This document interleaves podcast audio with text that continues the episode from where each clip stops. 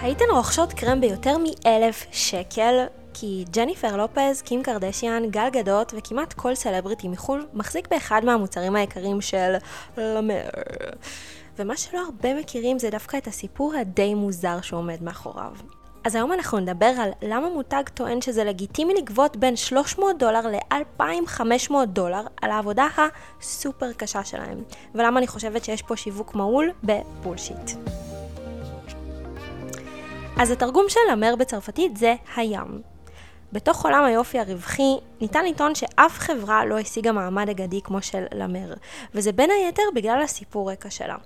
הסיפור של המותג הזה מתחיל במדען בשם מקס הובר, שמת לפני כמה שנים, ועד היום יש אנשים שטוענים שהוא היה בכלל איזושהי פיקציה. אבל אנחנו לא מאמינים בזה, ונמשיך בסיפור של האיש, אולי הכי צבעוני בעולם הסקינקר. יש עליו כל מיני שמועות באינטרנט שהוא עבד בנאסא, שהוא היה מדען טילים, אבל מה שבפועל היה נכון זה שהוא אכן היה מדען טילים, אבל הוא ממש לא עבד בנאסא, אלא עבד באיזושהי חברה שנקראת קל ואל. באתר של לה מר מתואר שדוקטור הובר הוא פיזיקאי תעופה וחלל ביום, וצופה בכוכבים וחולם בלילה. או, זה מרגש. אבל שתדעו, שתכשירי skincare מפותחים באופן מסורתי על ידי כימאים, ומקס שלנו היה פיזיקאי, שהוא הבין את ההשפעות של האור, של קול ואנרגיה.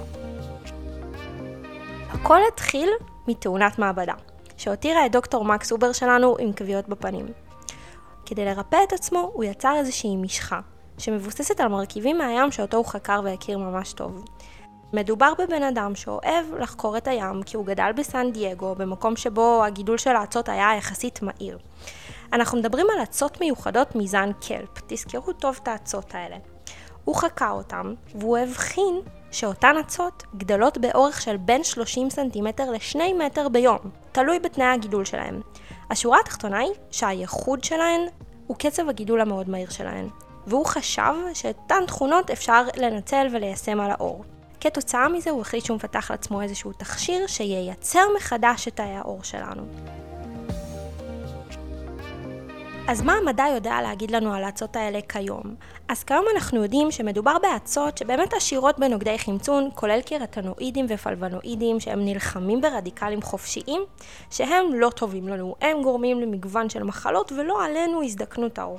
עוד האצות הנפלאות האלה גם מכילות מינרלים, אוקיי? נוגדי חמצון כמו מנגן ואבץ, והן מסייעות בהגנה על בריאות הלב ועל כלי הדם, הן מסייעות במניעת סרטן אפילו, ובמאבק כנגד אוקסידייטיב סטרס, שזה בעצם תופעה שהיא נגרמת בעקבות נזק שנגרם לחלבונים שלנו ב-DNA, מצורות מאוד פעילות של חמצן שהן קרויות רדיקלים חופשיים.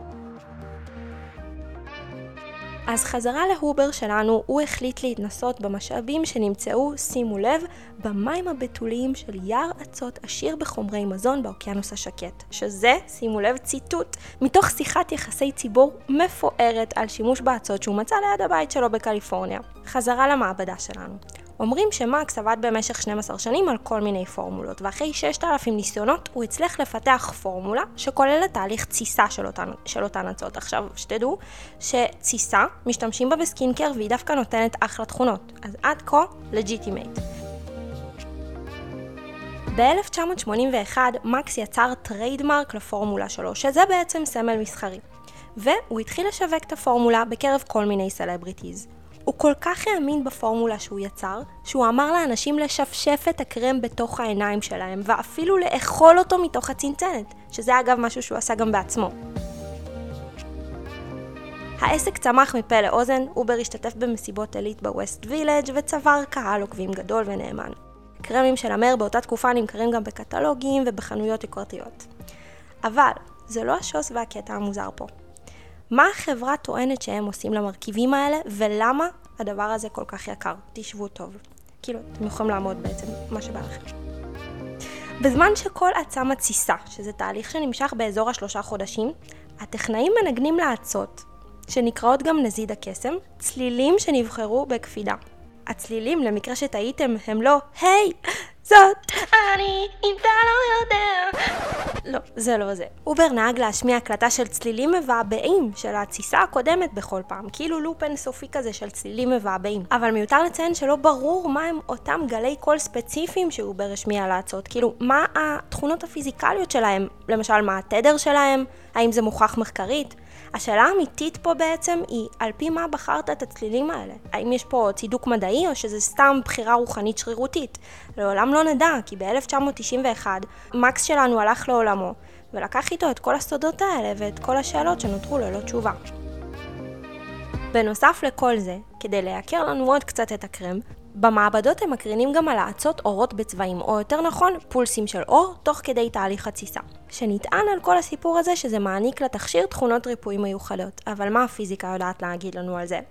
אז כן, גם הפיזיקה של האור נחקרה בצורה מעמיקה ברפואה, ואנחנו אכן יודעים להגיד שפוטונים יכולים ליצור תנועה, להשפיע, ואפילו לרפא תאים חיים במקרה של תאורת לד. תאגיד הסקינקר הענק, תאגיד הטיפוח והביוטי אסטי לאודר, קנו את החברה למר מביתו של מקס בשנת 1995, וזה אחרי שהיא לא הצליחה לשכפל את ההצלחה של אבא שלה ואת העבודה. אבל אם הסיפור הזה לא היה נשמע לכם מוזר עד עכשיו, חכו לחלק ב'.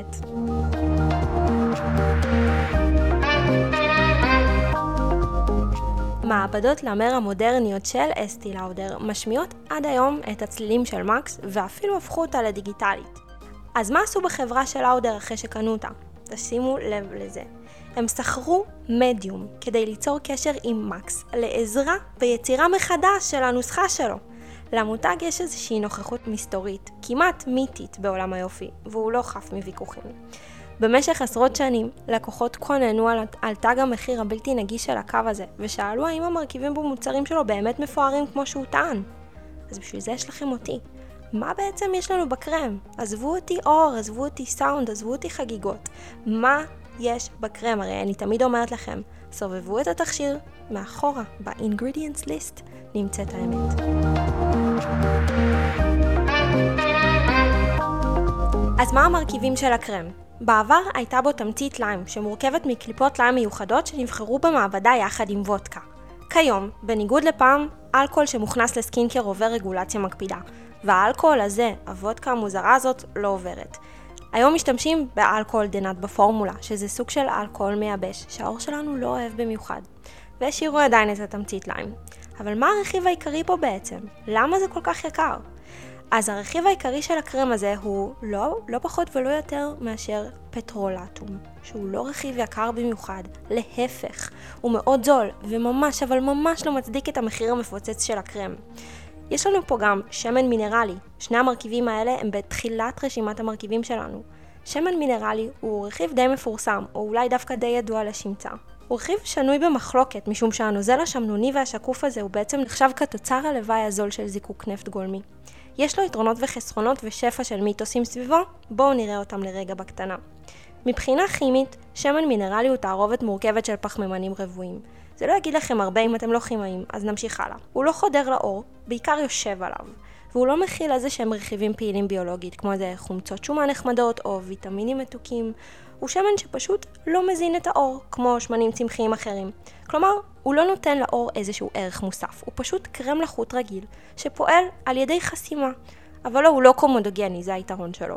וזה, גבירותיי ורבותיי, המרכיב המרכזי של קרם דלמר. מזכירה? בין 300 ל-2500 דולר, כן? תלוי בכמות שתבחרו לשים בסל. אז מה עוד יש לנו כאן? יש לנו פה גליצרין, שהוא לחוטן, שהוא אחלה של לחוטן, הוא אפילו מעולה, והוא גם נמצא לנו באופן טבעי בעור, והוא מיוצר כאן באופן סינתטי במעבדה, ובאופן מפתיע, לא רכיב יקר במיוחד. יש פה שמן זירי סומסום, עוד כמה רכיבי לחות ושבע רכיבי ביסום. כן, שבע. ואם יש פה איזה שהם אה, חיידקי תסיסה בתמציות, אז הם כנראה מתים על ידי החומרים המשמרים שנמצאים בקרם, כי התפקיד שלהם הוא למנוע התפתחות של בקטריות בתוך הקרם. אז לא, אין לנו פפטידים, וחוץ מהאצות והתמצית ליים, אין איזושהי תמצית מיוחדת של צמחים, ואפילו לא איזשהו רכיב שעושה איזה פילינג נחמד לאור. אז כמה הייתי משלמת על הקרם הזה, אתם שואלים? לא הייתי רוצה לקבל אותו גם בחינם.